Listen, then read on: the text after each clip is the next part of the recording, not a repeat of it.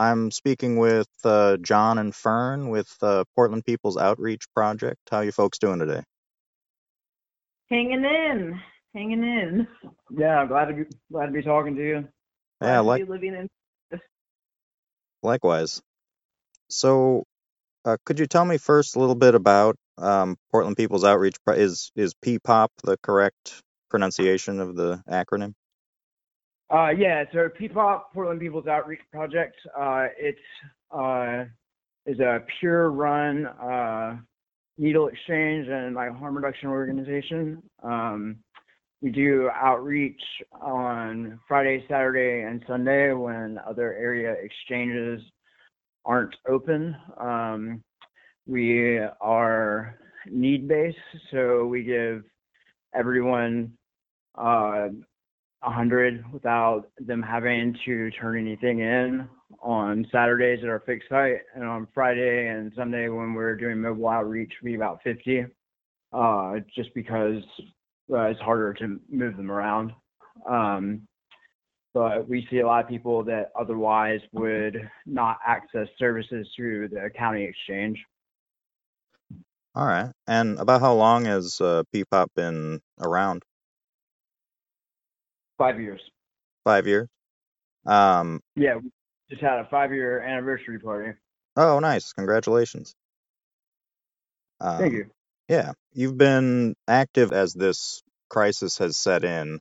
What what has the month of March been like for the work that you do? How has how have things changed? Um, I know for sure that our participants are experiencing a lot more anxiety and dread. Um, much like the rest of folks that generally are living outside or inside and living comfortably, like folks who are outside have a lot of reservations around accessing social services, which is why it makes a lot of sense for us to go to them where they're at because um, a lot of people who are IV drug users uh, are treated like in a lot of different ways within like the the local Portland social service medical industrial complex stuff. Um, folks are really anxious. Um, I know that there's like a lot of uh, mental health stuff happening right now. Um, but there has been like a couple different orgs have reached out to us um, offering support, like the PSU, I think it's the Coalition on Homelessness, I think they're called, just stopped by today and dropped us off a bunch of snacks and water and stuff, and that was sick. Um, Nice. basically, yeah, I I'm seeing this moment as like a unique situation where we have the ability to organize for better conditions for all people, um, particularly folks who are marginalized. Uh, so I'm witnessing on the one hand like a lot of like trauma and scarcity come up, but on the other hand, um, like a lot of folks are actually organizing to like help support people with less privilege than they have. I was uh curious, are you getting um like any increase in support or or decrease, I guess, from the neighborhoods that you work in? Um, it's a complicated question. Uh, the St. John's neighborhood has been a little bit antagonistic towards our organization in general for um, a while. Uh, they're they're curiously quiet right now. Um, but Almost like there's something else going on. yeah. Yeah. I don't know. I think it's kind of just this thing where people kind of realize that like where where do you where do you want people to go if they don't have housing then we can't stop the spread of this communicable disease. Hmm so like what is if they're not offering any alternatives then like shut up so that we could do our job i guess. Fair enough. So, uh, in times like these, and I know from from my own experience, like the the you're you're all volunteer workers, and you have other uh, commitments in your lives, and in this huge upheaval, burnout is a very real thing. And how are uh, you and other workers handling that? I'm really, really lucky that my day job is allowing me to work from home right now. And what that looks like is that they understand that my productiv- productivity is going to be really low uh, because most of the people that I work with are unhoused and don't have phones, so I can't really be. I, there's just like a lot less work for me to do. hmm Um, but that offer that like kind of grants me this like awesome amount of free time for me to be able to like make make go bags or like safer sex supply bags during the time that I would be working. Um, so that has been cool. I think for me, like burnout happens when I'm not uh, focusing on like trying to create a better society and like address systemic issues that the state isn't obviously prioritizing right now. So I would be more burned out if I wasn't able to like put my energy towards something. All right. Yeah, I I'll be honest. Uh, I just get high and keep pushing through. Uh, you know, I, and like that, you know, I'm somebody that started got involved with P-pop from accessing the services there. So like that's a very real answer, and like I hmm don't have the opportunity right now to like stop and decompress.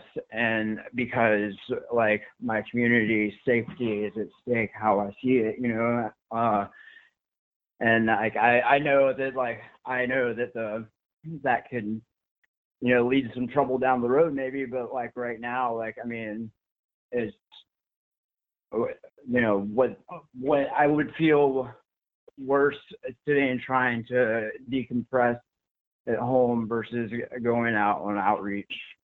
particularly because we're serving folks that like don't have access in the neighborhoods that they're in to like certain service programs um, or really like any social service programs at all um, so like yeah these i mean these are our friends we love them like they they are us so i like want to make sure that we're we're caring for them and prioritizing their needs at a time where like pretty much no one else is. Great. And I mean, I I know that the um, a number of services, as you mentioned, are you know either not operating right now or operating remotely. The the vast majority of the shelter system is not doing intakes right now. Um, how? I mean, I I feel like we all know the answer to this, but how is that affecting the people that you're working with? You mentioned a lot of I mean, anxiety. Yeah, the folks that want to want to go to a shelter can't go because they're trying to spread people out. It makes sense that they're spreading people out, obviously, um, but at the same time, like there's there's thousands of open condos in Portland. Like we need to put people that are at risk into stable housing so that they could be safe. And Mhm. in turn, if if you got to make it self-serving, like it's so we can also be safe. Um, what sort of help can your group use? What what sort of supplies are you able to take? And Um, so we definitely need alcohol swabs because there's like disruption in the supply chain around those, as I'm sure everybody already knows.